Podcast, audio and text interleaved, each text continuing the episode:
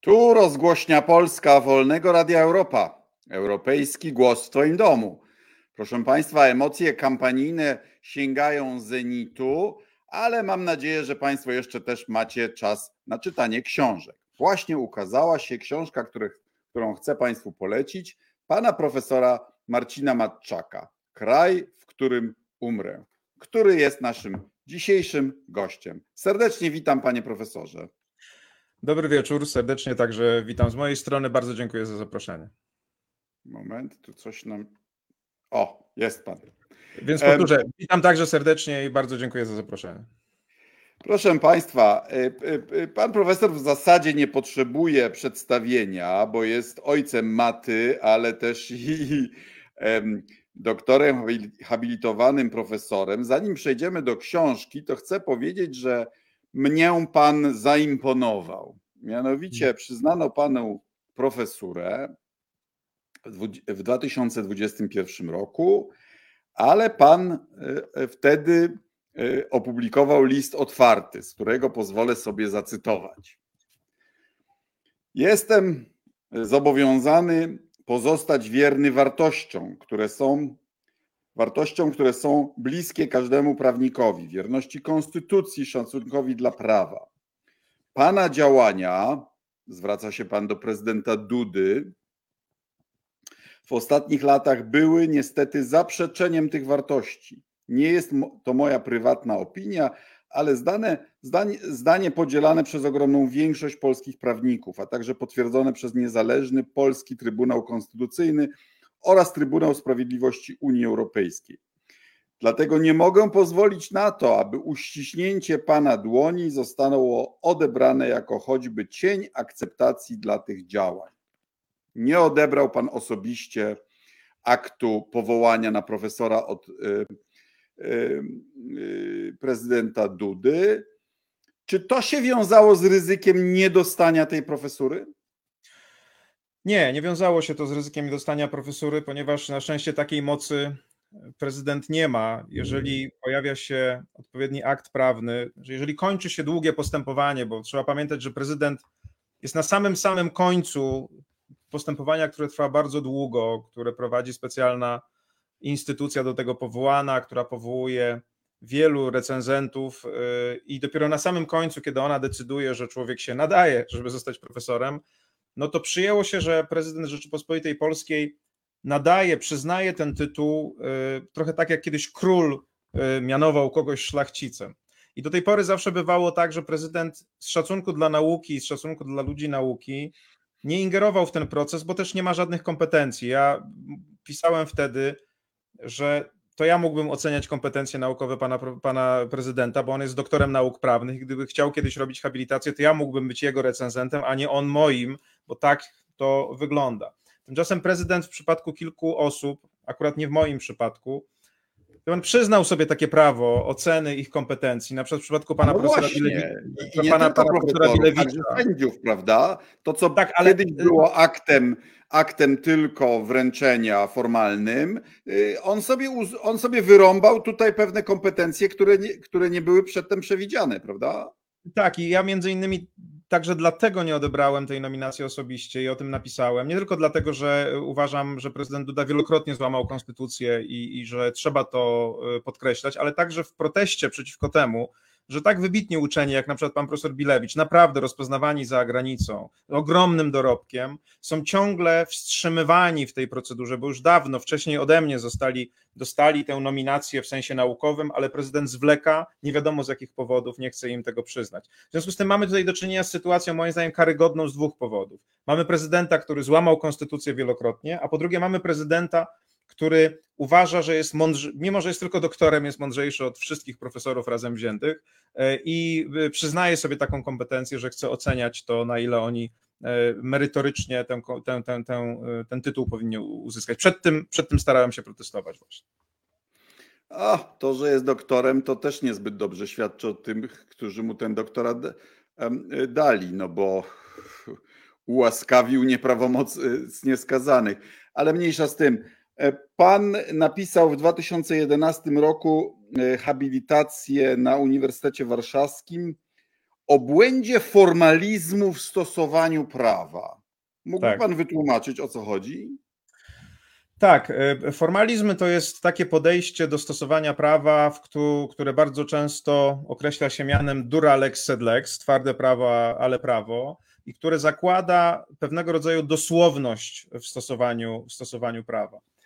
Żeby unaocznić na jakimś przykładzie problem, który może powstać przy takim stosowaniu prawa, było kiedyś takie stare weneckie prawo, które przewidywało w średniowieczu, że za wylanie krwi na ulicę, czy za rozlew krwi na ulicy groziła kara śmierci.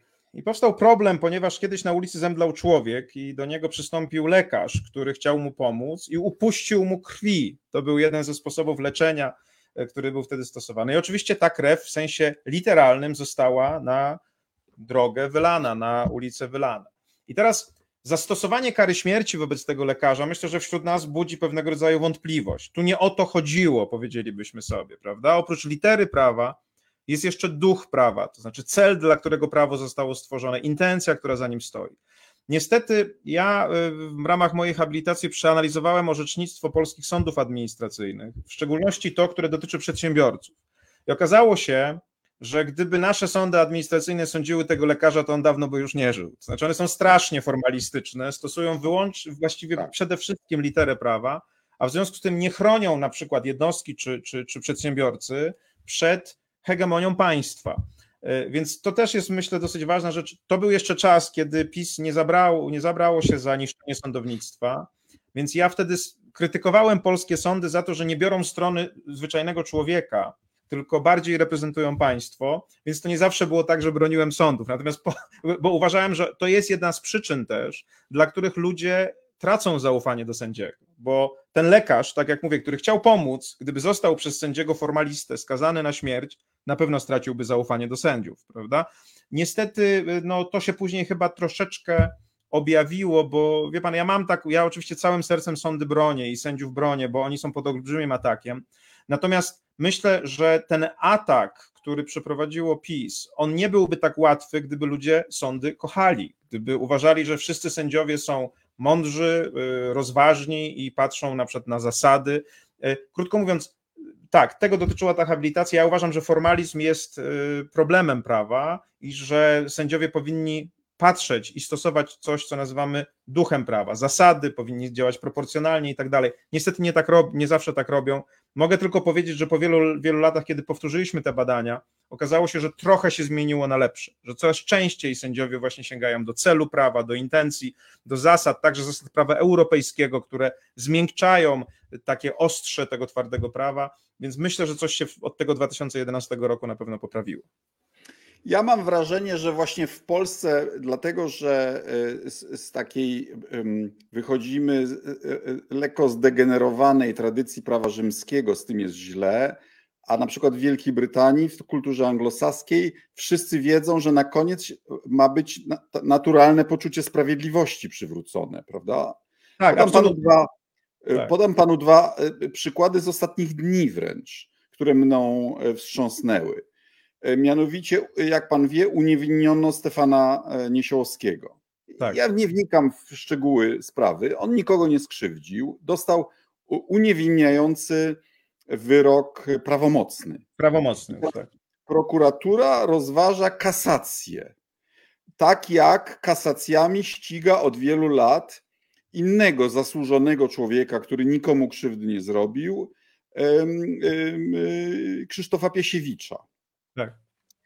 I, wy, I ja nie rozumiem, na czym polega dobro publiczne w nękaniu tych starszych ludzi kasacjami, które, gdzie ewidentnie nie, nie ma jakiegoś problemu prawnego, tylko prokuratura sobie postawiła za cel dojechanie tych gości. Tak. Mnie się to kłóci z poczuciem sprawiedliwości. Myślę, że ma pan rację, absolutnie tak oceniając tę sytuację. Wie pan, ta, ta sytuacja, w której prokuratura jest tak bardzo upolityczniona, że starała, stała się po prostu zbrojnym ramieniem yy, politycznym, które wykorzystuje Zbigniew Ziobro, to jest sytuacja, w którym prawo przestało być narzędziem ochrony ludzi, na przykład ofiar, bo jeżeli ofiar nie ma, no to właśnie powstaje pytanie, kogo mamy chronić. Przestało być narzędziem rozwiązywania konfliktów, stało się pałką, którą można politycznych przeciwników rządy uderzać. Prawem, a nie rządy prawa, prawda? Dokładnie tak, dokładnie tak. Więc to jest sytuacja, z którą się spotykamy wielokrotnie, zwłaszcza po wprowadzeniu tej nieszczęsnej skargi nadzwyczajnej, która jest dodatkowym jeszcze narzędziem, prawda, które ma minister Ziobro. Mianowicie, jeżeli wyrok się podoba i jest dobry na przykład politycznie dla Prawa i Sprawiedliwości, to sprawę się zostawia i się jej nie prowadzi.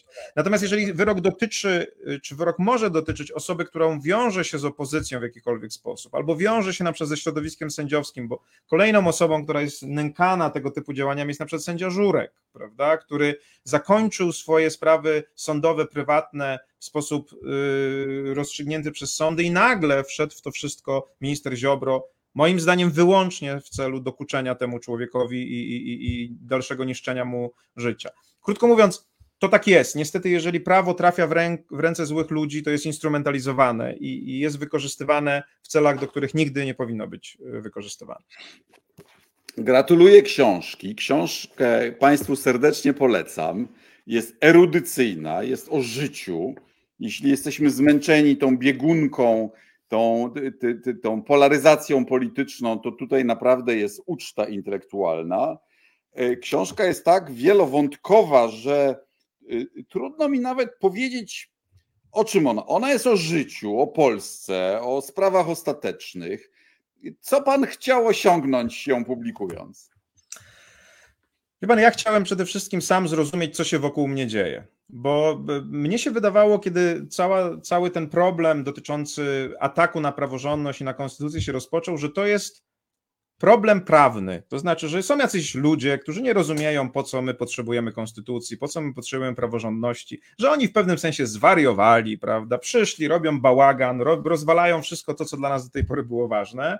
No i że wystarczy im... Nie, to ja uważam, że oni idą według standardowego szymelu autokratów, powtórzonego już w Wenezueli, w Turcji. W... Z, całą, z całą pewnością. Natomiast tak jak mówię, ponieważ u nas tego typu sytuacja y, takiego bezczelnego łamania tych standardów nie miała y, miejsca w czasie, kiedy byliśmy państwem demokratycznym, to ja to traktowałem jako problem prawny i dopiero z czasem y, zrozumiałem, że ten problem jest o wiele głębszy, że każdy autorytaryzm, Każdy, ja, ja nazywam to faszyzmem, ale nie chodzi mi o faszyzm w rozumieniu historycznym, tylko psychologicznym, o taki faszyzm, o którym Madeleine Albright na przykład pisała, czyli pewną postawę wobec drugiego człowieka, narzucania swojej wizji przemocą, wizji świata przemocą, że on ma głębokie podłoże psychologiczne i społeczne. Znaczy, że tak naprawdę antropologiczne. Antropologiczne.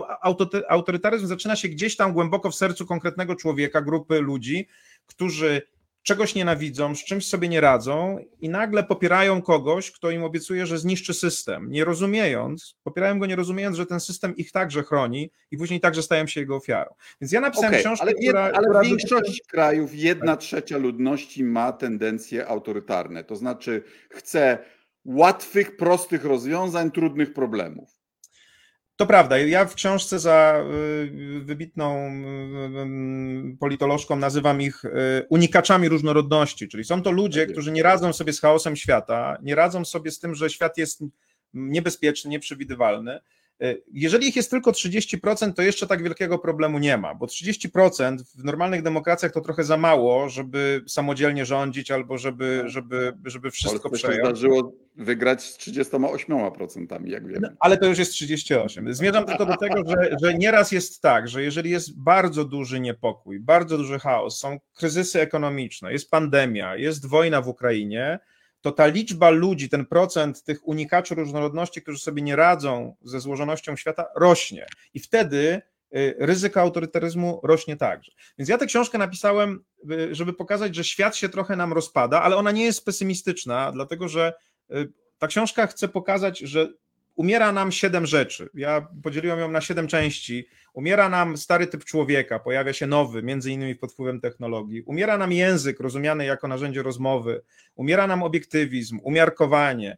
Umarła nam religia także, która była przez wiele wieków regulatorem. A do tego chciałbym wrócić, bo pan tutaj, tak, jak rozumiem, widzi pewne rozwiązanie. W, to, to do tego wrócimy. Na razie, kreślę tylko, na razie kreślę tylko ogólny obraz, o czym jest ta książka. Ta książka jest próbą zrozumienia tego, co się wokół nas dzieje, po to, żeby zapobiec temu autorytaryzmowi, który tutaj podnosi coraz bardziej głowę, żeby usunąć z naszego życia faszyzm psychologiczny i przede wszystkim, żeby zrozumieć, że pierwszym narzędziem autorytaryzmu i faszyzmu jest różnienie ludzi i podzielenie ludzi. Spowodowanie polaryzacji, która powoduje, że Polacy zamiast się wspierać, zaczynają siebie nienawidzieć. I to już nie tylko... A się już udało. Czy, tak, czy zgodzi pan z moją tezą, że Kaczyńskiemu udało się coś, coś unikalnego? To znaczy w najbardziej, przynajmniej do niedawna, monoetnicznym kraju w Europie stworzył dwa narody, dwa plemiona, które się, które się zwalczają, które odmawiają sobie nawzajem patriotyzmu. Absolutnie. Ja, ja, ja myślę, że to jest w ogóle największy grzech. To jest grzech śmiertelny Jarosława Kaczyńskiego i PiSu i cokolwiek można... Wie pan, ja przecież wiemy i pan, pan jest w polityce nie od dziś, ja ją obserwuję nie od dziś. Politycy nie są niewinnymi istotami, ale czym innym jest uprawiać brutalną nawet nieraz politykę, twardą politykę, a czym innym jest niszczyć spójność narodu, prawda? To, robi, to, to robili najgorsi autokraci i, I to jest, ja, pan, ja tego ja nie mogę wybaczyć. Ja uważam, że to jest naprawdę podstawowe rozróżnienie, bo ja rywalom z Prawa i Sprawiedliwości nie odmawiam tego, że są Polakami i że są patriotami. Tak jest. Się zasadniczo z nimi różnię. Potrafię używać też kontrowersyjnego języka, ale nie odmawiam im polskości, a oni o mi właśnie nie odmawiają. Tak. O, to mi, o to mi właśnie chodzi, to znaczy o sytuację takiej, w której y, ja nie tylko krytykuję, ja nie tylko się nie zgadzam, ale ja wykluczam. Tak? Ja mówię, ty nie masz prawa być Polakiem, prawda? Ty nie masz prawa tu mieszkać, ma, ty w ogóle, nie wiem, nie jesteś Polakiem, jesteś Unijczykiem polskiego pochodzenia. Są najstraszliwsze rzeczy, jakie można powiedzieć, bo to jest pozbawienie drugiej strony cechy w ogóle partnera, bo wie pan, jeżeli ja nie jestem Polakiem, a wielokrotnie to słyszałem, no to właściwie dlaczego ja mam mieć jakieś prawa? Dlaczego ja mam w ogóle głosować? Dlaczego ja mam tutaj żyć? Dlaczego, wie pan, to, to, to niby wydaje się, że to jest tylko retoryka, ale wiemy o tym, że nienawiść i przemoc zawsze zaczyna się od słowa i tutaj też tak, się zaczyna od słowa. Tak, tak, tak. tak. Co, co, co ja uważam zabawne, ale niestety e, ci ludzie są w stanie te dwie idee w głowie trzymać jednocześnie. To znaczy, skoro nie jesteśmy Polakami, to jak możemy być zdrajcami? No tak, bo już zdradziliśmy wcześniej, tak? I dlatego zdradziliśmy, że nie mamy dokładnie takiej samej wizji świata jak pan prezes i nie mamy takiej samej wizji przyszłości jak on. I to jest właśnie faszyzm psychologiczny, bo wie pan, faszyzm zawsze polega na tym, że przychodzi człowiek, który jest tak bardzo przekonany, że ma rację, że przekonuje innych i wykłada im to, że on ma tę rację, a jeżeli oni tego nie chcą zrozumieć, to ich zamyka w więzieniach, zamyka ich w obozach koncentracyjnych, a nawet może ich zabić. Niestety to jest proces. Faszyzm jest też proces, procesem. Ja słyszę wielokrotnie, tak, ludzie mówią, niech pan nie przesadza, nie ma czołgów na ulicach. Ja nie chcę czekać na te czołgi, prawda? Ja wiem, tak, że później to jest równia, równia pochyła. Jeżeli tak, już zacznie się toczyć ta piłka, to, tak, to nagle może się okazać, że jest za późno. Ja na przykład zadaję wtedy takie pytanie, a co będzie, jeżeli po PiSie przyjdzie ktoś gorszy, prawda? Jeżeli nagle sytuacja nam się pogorszy tak, że będziemy mieli partię, która jest już jawnie faszystowska, będzie, to państwo leży z odkrytym podbrzuszem, które jest po prostu osłabione przez te osiem lat, jest, jest wrażliwe na każdy cios, prawda? Więc ta książka jest także o tym, że my musimy zrozumieć, że pewne procesy, na przykład procesy nastawiania jednego przeciwko drugiemu, yy, popierania nienawiści, przede wszystkim trakt, kultu siły, czyli takiej sytuacji, gdzie ktoś, kto rozmawia, tak jak my teraz, jest uznawany za słabego, a ktoś, kto przychodzi i wyrywa mikrofon profesorowi, tak jak na przykład jeden z przedstawicieli Konfederacji, niszczy głośniki i być może jeszcze uderza go w twarz, bo ta, ta, ta, ta partia ma też taki zwyczaj, prawda? to to jest sprawczość. To jest, wie pan, dla mnie najbardziej niebezpieczna rzecz, że mam wrażenie, ja że naszym młodym ludziom się tłumaczy, że nie, roz, nie, że nie ma sensu rozmawiać. Trzeba podejść i kogoś uderzyć, bo jeżeli się uderzy, to wtedy jesteś szefem, jesteś kimś, kto ma sprawczość. To jest także faszyzm psychologiczny, który wielokrotnie widzieliśmy. Ja w tej książce na przykład piszę, że bardzo mnie martwi fascynacja, wie pan, tymi walkami w klatkach, Fame M M A, prawda? Wśród młodych ludzi, naprawdę cała masa młodych ludzi jest zafascynowana tą przemocą. Co więcej, to jest chyba fascynacja chora, moim zdaniem. Dla mnie to jest pewnego rodzaju symbol, a jednocześnie ta młodzież ma poczucie braku sprawczości. Ja mam Dobra. wrażenie, że to jest trochę tak, że ludzie, którzy się czują do słabi, jeszcze chcę dojść, ale mogą, mogą ruszyć, mo, mogą się zafascynować agresją. Mhm. Chciałbym poprzedni wątek skończyć, bo ja pamiętam y, y, y, czytanie iluś książek o stosunkach brytyjsko-niemieckich w latach trzydziestych. Mhm. Y, bo, bo tam były różne kanały komunikacji, byli patriotyczni Niemcy, którzy chcieli, żeby Brytyjczycy byli bardziej stanowczy wobec Hitlera i tak dalej. I oni mówili y, Brytyjczykom, słuchajcie, jak myślicie, że nasi naziści są straszni w latach trzydziestych. Tak.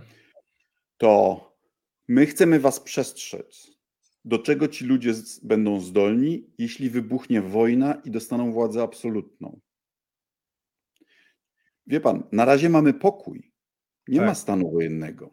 Nie ma y, y, totalnej koncentracji władzy, ale u tak. granic już mamy wojnę. I ten potencjał na niekontrolowaną władzę, która robi rzeczy straszne, on, on drzemie w tej władzy. Wystarczy pretekst, wystarczy iskra, prawda, żeby to, żeby to wybuchło. Ja, ja, ja dokładnie o to, o to mi chodzi, że sytuacja osłabiania, wie pan, to jest taka sytuacja, jakby ktoś osłabiał odporność organizmu. Dopóki nie, przy, nie pojawi się wirus, dopóki nie pojawi się bakteria, to tego nie widać. Tak? Człowiek jest troszkę słabszy, może trochę bardziej śpiący, ale kiedy nagle na tę osłabioną odporność przyjdzie czynnik, przed którym ten organizm już się nie może bronić, to on się rozpada natychmiast. I my wiemy jako prawnicy, historycy i, i politolodzy, że tak się dzieje, dlatego chcemy zatrzymać ten proces na samym początku. Ja szczególnie podkreślam to, bo wie pan, mam takie wrażenie, że większość ludzi w Polsce, także rozumiejących to, co się dzieje, nie słuchających T V P, Ma wrażenie, ma, mam wrażenie, że oni myślą, że ten proces, on jest rzeczywiście tylko prawny, że on jest tylko taki też racjonalny. Ja zwracam uwagę na to, że jest dużo agresji po obu stronach, dlatego że w sposób naturalny ludzie się frustrują. Kiedy widzą, że ich starania, prawda, argumentacja nie trafia do tej drugiej strony, no to coś się w nich gotuje. Na to czeka autorytarny władca. Tak? Ja ciągle to podkreślam, że Kaczyński prowokuje drugą stronę po to, żeby przekonać swoją tak. stronę. Zobaczcie, to są groźni ludzie. Tak działa autorytaryzm, więc musimy też zwrócić uwagę na te emocje. Jemu też zwykłą radochę moim zdaniem sprawia, gdy salon wyje. A Pawłowicz? A proszę bardzo, zrobię ją sędzią Trybunału Konstytucyjnego. Będziecie tak. wyć, a ja będę miał uciechę. Ja myślę, że tak może być. To jest taka, wie pan, to jest taka, taka, taka chęć działania, która jest widoczna u chłopców, którzy na przykład wyrywają nogi muchom, prawda? Albo, albo torturują żabę. To jest niedojrzałość moim zdaniem i być może jest tutaj taki element. Rzeczywiście niektóre z tych ruchów, które wykonuje Prawo i Sprawiedliwość, moim zdaniem absolutnie są obliczone na prowokację, po to, żeby właśnie oni mogli wypowiedzieć to swoje naj, najstraszniejsze zdanie, jakie jest w, w polskim języku, słychać wycie znakomicie. Oni się cieszą z cierpienia drugiego człowieka, z oburzenia drugiego człowieka. No to jest sadystyczne po prostu, tak? To jest sadyzm, inaczej tego określić nie można. Ja chcę przejść do książki, ale, ale, to, ale, ale to jest tak... ale, ale trudno. Tak, ja mam, ja mam wrażenie, że Kaczyński jest takim wampirem, który wysysa i, i, i gra na tym, co w nas jest najgorsze. Że on jest wirtuozem, mhm. y, y, y, dyrygentem tego, co w nas najgorsze. W te, w, y, y, y, naszych strachów, naszych bólów fantomowych, naszych zawiści, tak. y, na, najgorszych cech naszego narodu. Tak, ja się, ja się zgadzam, ale wie pan, ja nie uważam, że to jest jego specjalna umiejętność. Ja myślę, że, to, że on jest po prostu takim człowiekiem i ponieważ akurat sytuacja wyniosła go na piedestał, to on jak magnes wyciąga z polskiego narodu te cechy, które sam ma, prawda? Bo Polacy wielokrotnie w historii pokazywali, że jeżeli mają wielkiego przywódcę, który jest i moralnie wielki, i jest wielkim liderem, to potrafią w sobie wykrzesać te cechy jakby trochę na zasadzie magnesu, które także on ma. Natomiast jeżeli liderem zostaje człowiek małostkowy, człowiek zazdrosny, my wiemy o tym przecież, że Jarosław Kaczyński jest osobą, która ma mocne poczucie tego, że myślę, że ma mocne poczucie tego, że, że pewne poczucie niższości, ja bym tak powiedział, prawda? No bo Warszawka tego, że... go odrzuciła na początku lat dziewięćdziesiątych. No Morawiecki, Mazowiecki mu zaproponował likwidaturę cenzury. No jak można było? No. Do, do, dokładnie o to chodzi i w związku z tym ta, ta, ta wewnętrzne poczucie, konieczność trochę odegrania się staje się głównym czynnikiem, który moim zdaniem nim kieruje. I ponieważ on jest taki, a każdy ma w sobie jakiś resentyment, prawda? Bo nikt z nas nie jest tylko i wyłącznie człowiekiem sukcesu, nikt z nas nie spotkał w swoim życiu wyłącznie ludzi dobrych, w związku z tym on ma ten resentyment, także do elit, także do inteligencji i wyciąga jak magnes ten resentyment z innych, prawda? I w ten sposób psuje się psychologia narodu, właśnie w kierunku nienawiści, w kierunku zawiści, a to są te emocje, ja w książce o tym piszę, to są te emocje, które niestety są doskonałe dla populistów, bo wtedy przychodzi populista i mówi, ja wezmę tę waszą energię, ją skanalizuję, ja pokażę wam, że ktoś was oszukuje, że ktoś was okradł, że ktoś wam nie dał, ktoś wam zabrał, tylko mi zaufajcie. To jest paliwo populisty. Frustracja, na której każdy populista, czy to prawicowy, czy to lewicowy, wszystko jedno, zawsze się buduje. Więc no, jest źle, jest źle z punktu widzenia tego, że mamy za lidera człowieka, który jest człowiekiem małostkowym, człowiekiem, który lubi się mścić, który lubi dokuczać innym, no i w związku z tym takie też cechy wydobywa z całości narodu. Uważam, że tytuł książki jest patriotyczny, no bo umówmy się, żyjemy w czasach, gdy mieszkanie we własnym kraju nie jest oczywistością, tylko wyborem, prawda? Ja byłem uchodźcą politycznym, mogłem robić karierę w Wielkiej Brytanii, wybrałem Polskę, nie żałuję. Wiemy, że nasze dzieci dokonują różnych wyborów, prawda? Więc tak.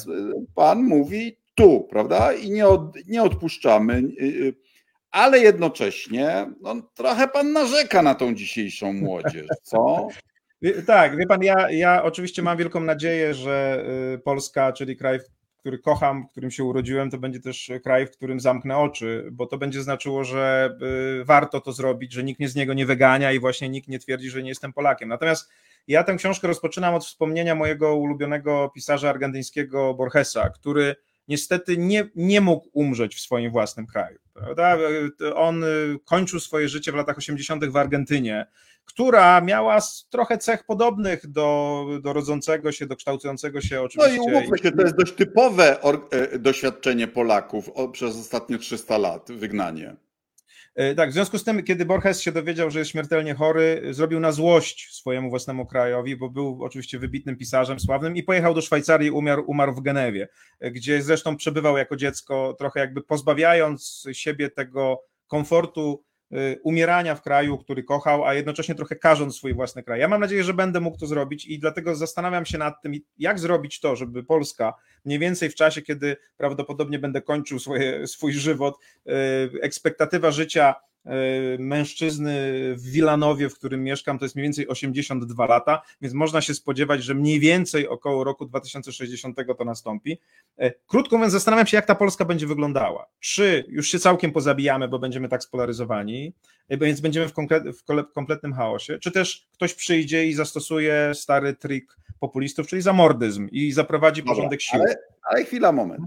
Po pierwsze, przypominam Państwu, że można nam zadawać pytania na Facebooku, w komentarzach. Ja je widzę tutaj i jak będzie ciekawe pytanie, to, to albo mnie, albo panu profesorowi je zadam. Ale pan robi trochę więcej, no narzeka, zrzędzi pan na młodzież, no, że, że konsumpcyjna młodzież, no, no ale to, to akurat nie jest oryginalne, panie profesorze. Uważam, no, już... zaraz, zaraz, zaraz, uważam, że chce, chce mi pan tutaj przyprawić gombrowiczowską gębę. Wie pan, ja kocham młodzież, ja jestem nauczycielem, jestem nauczycielem nauczycielem akademickim i, i w związku z tym ja chcę dla nich jak najlepiej.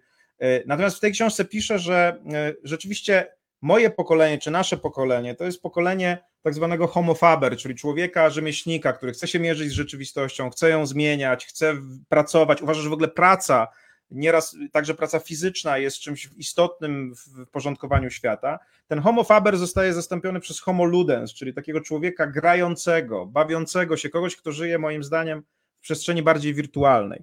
Kiedy ja słyszę, że większość młodych ludzi chce zostać youtuberem, albo influencerem, albo tiktokerem, prawda, to mam wrażenie, że ta rzeczywistość wirtualna dla nich jest łatwiejsza niż rzeczywistość realna, bo ona jest, on, nią steruje algorytm, który podaje tylko to, co nam się podoba, prawda, a świat nie jest zbudowany według algorytmu. Gorzej, gdzie algorytm nas, nas zachęca do agresji, bo agresja wciąga, a im bardziej jesteśmy wciągnięci, tym oni, tym oni robią więcej pieniędzy.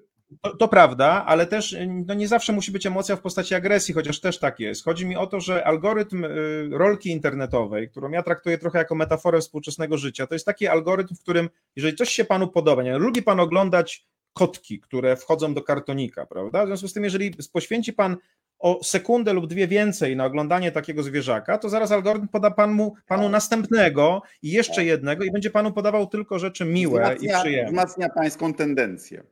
Dokładnie tak. A teraz, kiedy ja następnie wyłączę ten telefon i wyjdę do życia, to mogę być zdziwiony, że niestety algorytm świata nie podaje mi tylko rzeczy, które lubię, ale także rzeczy, których, których nie lubię, bo taki jest świat. I teraz Albo, które dla są mnie... dla pana złe.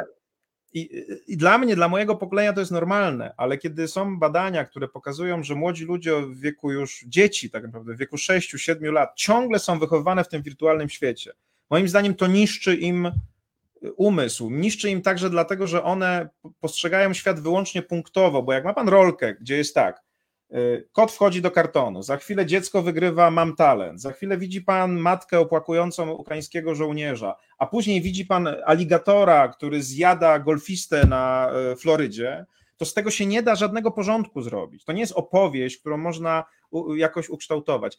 I wie pan, em, punktowa emocjonalność to jest coś, co także staje się cechą ludzi współcześnie i wtedy dla nich na przykład w polityce, od razu na to przeskakuje, nie będzie atrakcyjny człowiek, który mówi, słuchajcie, trzeba myśleć systemowo, trzeba przeprowadzać reformy, trzeba patrzeć dalekowzrocznie, tylko oni powiedzą, panie, nie nudź pan, prawda? Dla nich atrakcyjny będzie populista, który będzie im mówił to, co oni chcą usłyszeć. To właśnie będzie grał na tych ich emocjach.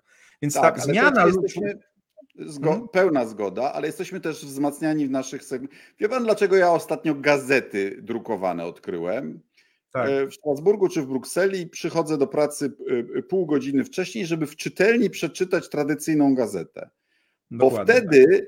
Zauważam artykuły, których ja bym w mojej bańce w mediach społecznościowych nie zobaczył. Absolutnie. A mogę pana zapytać o coś? A proszę powiedzieć, jak pan no. słucha muzyki, to z czego pan słucha muzyki? Słucha pan bardziej, nie wiem, Spotify czy Tidal, yy, płyty kompaktowej, czy może winylowych płyt?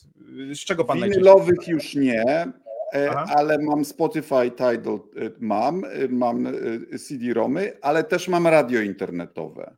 Bo, bo wie pan, to, to dla mnie to też jest pewien symbol, to co pan mówi, powrót do gazet papierowych, to jest, to jest zjawisko, które jest widoczne gdzie indziej. Proszę zobaczyć, mamy teraz Spotify, który jest największą szafą grającą na świecie, ma tam pan absolutnie wszystko, a jednocześnie wzrasta sprzedaż winyli, które są nieporadne, są no, w ogóle nieporadne. Ja, ja dyskutuję o tym z moim synem w, w sprawie tak. winyli, bo ja uważam, że jednak ilość danych, bitów informacji muzycznej na winylu jest znacznie mniejsza niż na C D romie i ta jakość nie może być lepsza. No, moim zdaniem jest odwrotnie, dlatego że to jest innego, przed in, inny, ale to nie o to chodzi mi tutaj.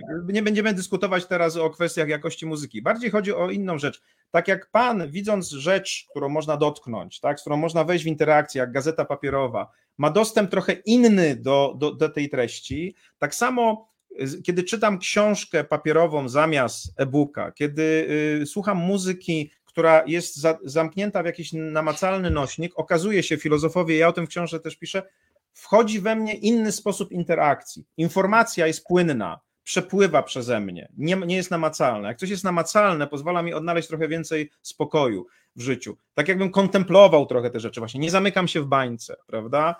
Ja na przykład też, mimo że mam, lubię e-booki, mam wrażenie, że jak kupuję ten e-book, on gdzieś tam wpada do tego czytnika jak do jakiejś takiej trumny dla książek, a jak stoją za mną te, tak jak u pana, to mogę z nimi wejść w interakcję, one, one podejść, powąchać, dotknąć, prawda? A to nigdy są... nie odgadnie, dlaczego mam sentyment do, do winyli. Dlaczego? Bo w latach siedemdziesiątych, jak się żyło w P R L u, to winylowa płyta, taka nowa z zachodu, tak. kosztowała tyle, co y, średnia pensja mojego, moich rodziców miesięczna po tak. dolarowym, wolnorynkowym kursie. Więc myśmy to, te, te, te płyty Pink Floydów czy Led Zeppelina traktowali jak papuasi, wie pan, te cargo kalty, że tam tak, się oczywiście. modlą. To, był świę, modlą to była świętość, do... prawda? Tak. Świętość, ale u mnie ta świętość była podwójna, bo, bo wtedy na tych płytach, szczególnie na tych rozkładowych, były teksty. Tak, oczywiście. Ja tak. się z, te, z tych tekstów angielskiego nauczyłem. Tak, tak, tak, tak. Wie pan, to, to, jest, to, to jest to piękno, na które ktoś może się dziwić, dlaczego ja w książce, która stara się zrozumieć, co się dzieje w Polsce, o tym piszę, ale wie pan, mnie bardzo interesują te takie filozoficzne pokłady tego, dlaczego my stajemy się coraz bardziej chaotyczni, dlaczego stajemy się właśnie coraz bardziej emocjonalni. Jest wielu bardzo mądrych ludzi, którzy to wyjaśniają zalewem informacji właśnie. Ta informacja przez nas przepływa, co, wie pan, jesteśmy wystawieni na bodźce, z którymi sobie nie potrafimy poradzić. Tak, tak, ale, ale ja widzę inny problem, poważniejszy, że mamy, że nasz system edukacyjny nie uczy y, sortowania informacji, nie uczy y, y, oddzielania fejków od, od, nie, od prawdy. Ale, ale wie pan, o, od, oddzielanie to jest oczywiście kluczowa sprawa, ale wie pan, no jak on ma uczyć, jak on jest bardziej jeszcze w dziewiętnastym wieku w systemie pruskim, a my mamy już wiek dwudziesty pierwszy. Mi chodzi także o to, że są takie badania, które pokazują, że w ciągu godziny współcześnie człowiek ma kontakt z większą ilością informacji niż średniowieczny chłop miał w ciągu całego życia. Prawda? I te, te, te, te info- i to nie pozostaje bez, bez yy, skutku, bo nasz umysł ewolucyjnie jest tak skonstruowany, że jak dostaje informację, to chce z nią coś zrobić, bo kiedyś jak pojawiała się informacja, to to była informacja albo o jakiejś korzyści, którą można odnieść, na przykład mogę się najeść, prawda, mogę zapolować, albo o niebezpieczeństwie, muszę uciekać, muszę się bronić. Tak jest nasz umysł skonstruowany. Kiedy jesteśmy teraz atakowani z tej rolki internetowej tak ogromną ilością informacji, to my jesteśmy ciągle w takim alercie wewnętrznym, który powoduje, że z człowieka racjonalnego, jeszcze raz podkreślam, zamieniamy się w kępkę emocji. I teraz ktoś może powiedzieć, może to dobrze. Kępkę emocji na bardzo krótką... Na, na bardzo krótką chwilę. Ktoś może powiedzieć, to bardzo dobrze, bo może człowiek powinien być emocjonalny. Ja mówię, nie, to źle. Dlatego, że jeżeli człowiek jest emocjonalny, to nie zrozumie na przykład rzeczy, które w naszym społeczeństwie mają charakter systemowy. Wie pan, na przykład praworządność ma charakter systemowy i takiego człowieka jest łatwiej przekonać, że coś jest nie tak z systemem, bo jeden sędzia ukradł kiełbasę albo ukradł wiertarkę, bo wtedy jak zaczynamy myśleć nie systemem i abstraktem, tylko konkretem, prawda? W tym momencie, w takim momencie łatwiej jest nam zrozumieć, że po co my mamy odkładać na naszą emeryturę, albo po co mamy finansować w wielkim systemie ubezpieczeń społecznych yy, innych ludzi, jeżeli ja mogę ten pieniądz mieć tu i teraz i mogę go wydać na swoje potrzeby. Tak? Ale tak ja mówi... chcę panu powiedzieć coś, co mnie przeraziło. Już nie pamiętam, kto zrobił te badania, czy to były nasze wewnątrzpartyjne, być może. Mhm. I, i, i, jaki procent ludzi zamie- zamierza głosować w tych wyborach um, motywowana sprawą praworządności. Mhm. Zero. No właśnie. No właśnie. Mi się nie chce wierzyć, ale tak wyszło z tego badania. Wie pan, dla mnie niestety to, to nie jest zadziwiające, bo to, w jakiej sytuacji jesteśmy teraz, emocjonalnej, umysłowej, wskazuje, że nieopatrzne słowo wypowiedziane przez polityka w wywiadzie ma większe znaczenie niż utrata milionów z K P O. Bo nikt już nie myśli systemowo, tylko wszyscy myślą punktowo. Ale co pan, prawda to... ci nas po, y, y, y, pozbawili setek miliardów, ale ten powiedział dupiarz. I bądź tu tak. Mądry, prawda? I, i wie pan, to, to jest bardzo duży problem, bo to oznacza, że w świecie ludzi, którzy są tak y, podatni na emocje, ja ich tam nazywam właśnie, określam ich czy albo terminem homo ludens, albo właśnie innym terminem, który pokazuje, że te emocje zamiast rozumu są na pierwszym miejscu, nie da się prowadzić racjonalnej polityki. I po pierwsze, oczywiście można powiedzieć, no nie ma co się kopać z koniem, ale nie, no, trudno, trzeba się do tego dostosować, ale żeby się dostosować, to też trzeba zrozumieć.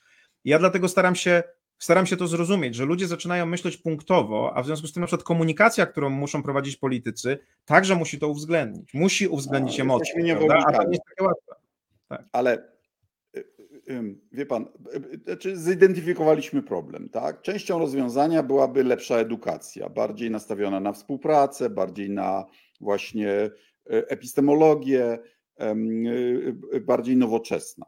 Zamiast tego mamy czarnka i zideologizowanie i pokusę, że rozwiązaniem jest tradycjonalizm. To znaczy, że jakieś przywrócenie jakiejś, jakiegoś, jakiegoś złotego wieku, którego tak naprawdę nigdy nie było. Tak. I teraz moje pytanie do pana. Czy pan czasami też nie popada w, w, w tą tendencję? To znaczy, jak rozumiem, pan uważa, że no religia mogłaby tu jednak jeszcze mieć jakąś pozytywną rolę. Zresztą za, zarzucają panu dość, tak. dość humorystycznie, że zaraz co powiedziano o, o Matczaku, że ateistyczne święta to samo oszukiwanie się człowieka zagubionego w sekularnym do cna świecie. A może to jest cytat z pana? To jest mój Każdy cytat, razie... ale powiem, to o, mnie, o mnie powiedziano już wiele rzeczy. Marek Bysik... Bejlin, Marek Bejlin tak, powiedział, tak, tak. że jest pan katechetą z mieczem, który woli uderzyć niż zrozumieć. Każdy ma prawo do swojej opinii, jest, jest wolność wypowiedzi w Polsce. Powiem panu, co ja o tym myślę. Ja zajmuję się naukowo między innymi tym, w jaki sposób normy i instytucje, w jaki sposób do norm i instytucji stosuje się teoria ewolucji, którą my normalnie stosujemy do biologii, prawda? Natomiast wiemy także, że pewne rozwiązania dotyczące życia społecznego zachowują się podobnie jak nasze adaptacje inne, biologiczne. Na przykład tak jak nasze oko się adaptowało, adaptowało do otoczenia, tak samo można sobie wyobrazić, że możemy zastanawiać się, czy lepszą adaptacją jest dyktatura, czy trójpodział władzy, prawda? Albo czy lepsza jest monogamia, czy lepsza jest poligamia, prawda? Możemy zastanawiać się, czy lepsze są normy, które zachęcają ludzi do egoizmu, czy lepsze są normy, które zachęcają do altruizmu. Ja mam to teorię, jest bardzo... że pisowcy dopiero jak utracą władzę, to odkryją użyteczność rządów prawa i niezależności sądów. Oczywiście. Natomiast kontynuując tę myśl dotyczącą religii. Wie pan, to jest tak, że religia była z nami jako regulator stosunków społecznych przez bardzo długi czas.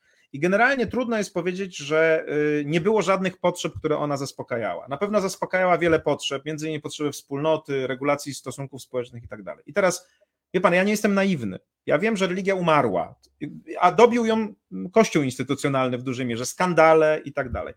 Mówię tylko o tym w tej książce, że jak umarła religia i umarł Bóg, to powstała pewna próżnia, prawda? Nie, nie pozostały potrzeby, umarły, które ludzie... Tylko o polskim kościele katolickim. Pozostały potrzeby... Są religie, które są żywotne. Ale mówię o tym, że te potrzeby pozostały i teraz niestety natura nie znosi próżni. W to miejsce coś wchodzi i w to miejsce wchodzą najczęściej ideologie i to ideologie skrajne, które są pseudoreligiami. Bo jak się popatrzy na skrajną prawicę, a także na skrajną lewicę, to tam widać bardzo dużo elementów quasi-religijnych. Oni mają swoje inkwizycje, swoje ekskomuniki, swoje testy czy, czystości myśli i tak dalej, i tak dalej. Ja jestem wrogiem ideologii. Ja uważam, że ideologia oszukuje człowieka, powoduje, że on myśli jednostronnie. Natomiast i w związku z tym zastanawiam się, czy my możemy się jakoś obronić przed tą sytuacją, w której ideologie zastępują religię. I moim zdaniem jednym ze sposobów jest powrót do, nie do religii instytucjonalnej, tylko do starych opowieści. Kultura i kultura judeo-chrześcijańska jest oparta na wielkich księgach, które opowiadają, które są moim zdaniem skumulowaną mądrością pokoleń, tak? Które przedstawiają pewne wzorce zachowania. Jeżeli my je właściwie odczytamy, te wzorce zachowania, to możemy do nich powrócić. To, wie pan, dla mnie to jest taka trochę sytuacja, którą, o której mówił Luter. Tak? Luter mówi, kościół instytucjonalny jest zniszczony, tak? Jest w ogóle zdemoralizowany. Wróćcie do słowa, wróćcie do opowieści, które są podstawą waszej kultury i znajdźcie w nich postawy.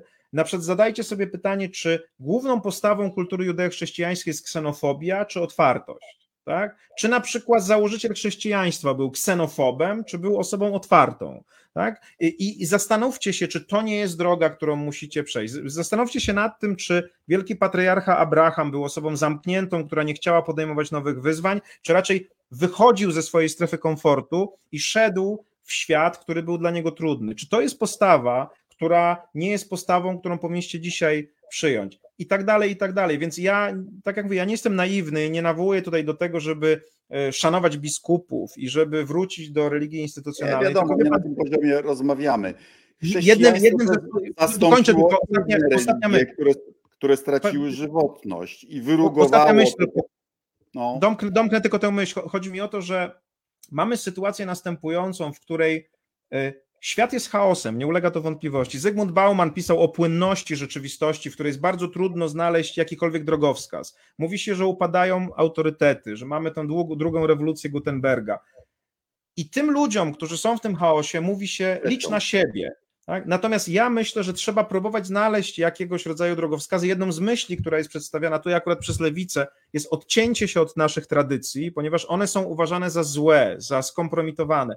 Ja mówię tylko tyle, nie wyrzucajcie na śmietnik historii tradycji, nie wyrzucajcie kultury, także kultury judeochrześcijańskiej. Wróćcie do tych do tej mądrości, która tam jest skumulowana. Dobra, tylko, że, że ona nie jest jakimś wskaźnikiem. Okej, okay. I tu zgoda. To, tutaj widzę u pana bliski mi temperament konserwatywny, tak? Żeby budować tak. na tym, co było, a nie, I nie skreślać, zaczynać, tak. zaczynać od nowa. Tylko, że polski Kościół katolicki nam to utrudnia, bo jak polski Kościół katolicki się żeni z jedną partią polityczną, no to odrzuca wszystkich tych, którzy mają inne zdanie od tej partii politycznej. Proszę pana, no a, absolutnie tak, absolutnie tak, natomiast jest też pewnego rodzaju wyrazem niedojrzałości, mówiąc, że skoro ksiądz zachowuje się źle, to ja też mogę. Ale nie ksiądz, to biskupi, no. no ale biskup też jest księdzem.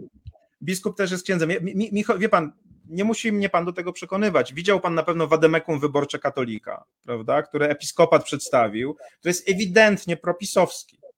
Wademekum jest propisowskie, to znaczy ono mówi, nie wolno głosować na partię, która nie szanuje życia nienarodzonego, ale nic nie mówi o, rzecz, o, o życiu w bagnie utopionym za białoruską granicą, prawda? Już nic nie mówi na ten temat, żeby tylko nie urazić partii, która tamto życie ma zupełnie w nosie, prawda? Krótko mówiąc, ja to, ja to widzę oczywiście i rozumiem, zresztą Kościół płaci wielką cenę za to, że tak się zachowuje, bo zaraz będzie miał puste seminaria i, i się rozpadnie. Jesteśmy, Natomiast pytanie jest takie, czy to ja jest wytłumaczenie dla, dla mnie osobiście. U nas wręcz zamknięto już seminarium duchowne, bo, bo było zero kandydatów. Do, do tego zmierzam, ale mimo wszystko powstaje pytanie, co zrobić w takiej sytuacji, kiedy to wszystko upada. No i wie pan, kiedy ja rozglądam się po tych ideologiach, no to mam tylko sytuację taką, mam tych talibów prawicowych, którzy jak Czarnek mi mówią, usztywnij się, zostań takim formalistą w zrozumieniu, nie wiem, religijnym. Walcz I mam po drugiej stronie tęczową. A po drugiej stronie mam nową lewicę, która mi mówi, zaufaj sobie i swoim emocjom. Tak? Jesteś panem swojego życia i sobie znajdziesz sam w niej drogę. Moim zdaniem ani jedna, ani druga skrajność nie jest prawdą. Trzeba znaleźć pośrodku jakieś rozwiązanie. Ja uważam, że tradycja judeochrześcijańska jest wyjątkowa, dlatego że ona pozwala człowiekowi być w grupie, zachowując indywidualizm, a, a ideologie tego nie, nie umożliwiają. Ci ludzie, którzy moim zdaniem głosują na PiS, zatracili swoją indywidualność, myślą grupowo. Totalitaryzmy komunistyczne były oparte na zatraceniu jednostki, na kolektywizmie. Okay, no to teraz odkrywa pan stare, starą prawdę Edwarda Gibbona, który pisząc o stosunku Rzymian do religii w schyłku i upadku Cesarstwa Rzymskiego powiedział, że Rzymianie, wśród Rzymian lud uważał wszystkie religie za równie prawdziwe, filozofowie uważali wszystkie religie za równie fałszywe, a politycy tak. uważali wszystkie religie za równie użyteczne. To, to jest oczywiście dosyć takie pragmatyczne, bym powiedział, i, i, i cyniczne podejście. Natomiast wie pan, ja, ja kiedy pisałem ten esej o świętach, który się spotkał z, takim, z, takim, z, taką, z taką reakcją, chciałem pokazać, że my tę tradycję, także tradycję religijną wyrzucamy do kosza, uważając, że ona jest bezsensowna. Nie wiem, czy widział pan taką książkę, o której The Economist pisał. Nie, ja w ogóle lubię, ludzie potrzebują rytuałów. I tak. e, e, wie pan, chociaż wróć. Wie pan co, zawsze uważałem, że, że, że ponieważ Kościół jednak jest przy tych ważnych momentach w naszym życiu, tak, narodzinach, tak. E, zaślubinach, śmierci, że wobec tego trochę nie ma alternatywy. Ale powiem panu, miałem inne doświadczenie. Mój nieodżałowanej pamięci przyjaciel i rzecznik Ministerstwa Spraw Zagranicznych Piotr Paszkowski miał pogrzeb niereligijny. I oczywiście estetyka tego jest do dopracowania. Estetyka nie była dobra. Ale to, co mnie się spodobało w tym obrzędzie, to to, że cały był nakierowany na pamięć o Piotrze. O, o, tak. o zmarłym teraz. A nie o zmarłym dwa tysiące lat temu. Wie pan, można o tym dyskutować. Ja bym chciał tylko powiedzieć, że ten rytuał był w pewnym sensie wyjątkowy, a więc był trochę indywidualny, prawda? Natomiast pewnym elementem, yy, słowo religia pochodzi od słowa religare, które ma w sobie taki źródło słów łączenia ludzi, budowania wspólnoty. Wie pan, ja myślę, że we współczesnym świecie człowiek często staje sam wobec cierpienia i śmierci, a, a nie zawsze tak było. Ja w tej książce wspominam taką, taką historię, która jest nieraz określana jako, jako średniowieczna historia Ghostbusters, to znaczy tych, którzy walczyli z duchami. To jest taka stara bardzo historia, która opowiada o kobiecie, która straciła męża i po kilku dniach nagle u niej w sypialni zaczęły się jakieś ruchy, prawdopodobnie pojawił się duch. Oczywiście jest to opowieść science fiction, ale jest bardzo ciekawa reakcja tej wspólnoty, która tam zareagowała. Mianowicie ona, ta wspólnota pojawia się, żeby pomóc tej kobiecie poradzić sobie z tą sprawą. Przychodzi setka żołnierzy, przychodzi oczywiście ksiądz, także, ale przychodzą ludzie, którzy ją wspierają. I to jest taki symbol, który, którego nam moim zdaniem współcześnie brakuje, to znaczy bycia razem w tych najtrudniejszych momentach, pomagania sobie w, w, w cierpieniu, pomagania sobie wobec tych największych tragedii życiowych, bo religia, cokolwiek by nie powiedzieć, dawała te rytuały, a my teraz stajemy przed rytuałami. Ona dawała je, dopóki ludzie wierzyli w życie pozagrobowe, a ja uważam, że praktycznie już nie wierzą.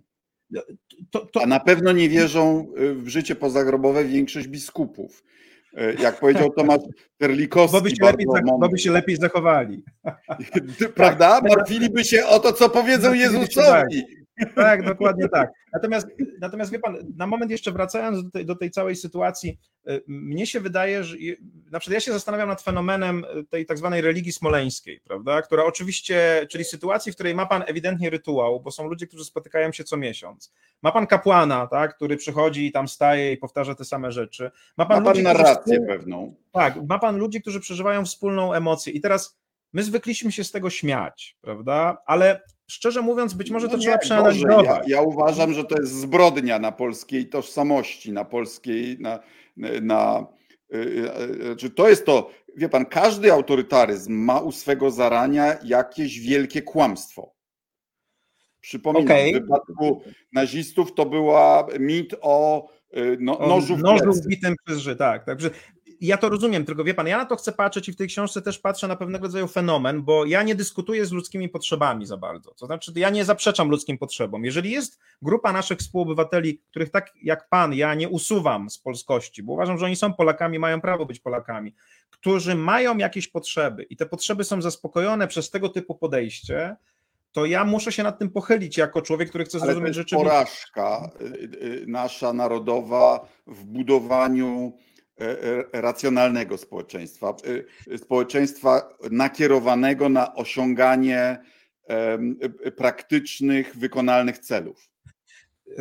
Być może tak, ale proszę pamiętać o tym, że działanie nazistowskich Niemiec było krytykowane także z perspektywy zbyt daleko idącego, idącego racjonalizmu. Auschwitz w pewnym sensie było mistrzostwem racjonalizacji w zakresie dowozu, transportu, przerobu ludzkiego materiału, ja to specjalnie mówię tak brutalnie, żeby tak to przedstawić, ludzie, którzy analizują filozoficznie historię trzeciej Rzeszy, mówią, że oświecenie umarło w Auschwitz. To znaczy wiara w to, że sam rozum potrafi nas doprowadzić do, jak pan mówi, praktycznych, dobrych konsekwencji. Okazuje się, że sam rozum nie wystarczy, dlatego że właśnie potrzeba czegoś więcej. Ale to ja nie potrzebuję takiej tezy stawiać. Wie pan, w, w, w tradycji anglosaskiej, w której studiowałem, nam wkładano do głowy, że intelekt to jest tylko połowa.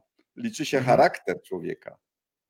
No, no właśnie, ale ten charakter, on mu, musi być w jakiś sposób ukształtowany. I teraz niech pan, wróćmy na moment do tych młodych ludzi, którzy są najpierw wychowywani w sposób nadopiekuńczy, to jest też pewne, pewien element, który ma wpływ na to, jak się kształtuje współczesny elektorat, nie mają, nie są specjalnie, usuwa im się z drogi przeszkody, utrudnienia, właściwie wszystko ma być tak jak ten algorytm TikToka. Ale to, ale to czy, zawsze rodzice chcieli jak najlepiej dla no, swoich dzieci. Nie? Wie pan co, ja w tej książce cytuję tam dwóch analityków, czyli Hajta i Lukianowa, którzy napisali tę książkę Rozpieszczony umysł, gdzie oni mówią, że czas nienadzorowanej zabawy, kiedy my byliśmy młodzi, był wielokrotnie dłuższy niż jest teraz. Myśmy chodzili po drzewach, spadali, skręcali A, sobie rękę, prawda? Ja przez cały dzień przed blokiem, przed blokiem na Kaliskiej w Bydgoszczy się wychowywałem.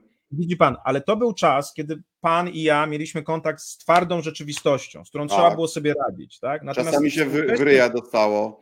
Dokładnie tak. Współczesne dzieci nie, są pozbawione tego, bo rodzic ciągle stoi i mówi: nie biegnij, bo się spocisz, bo się przewrócisz.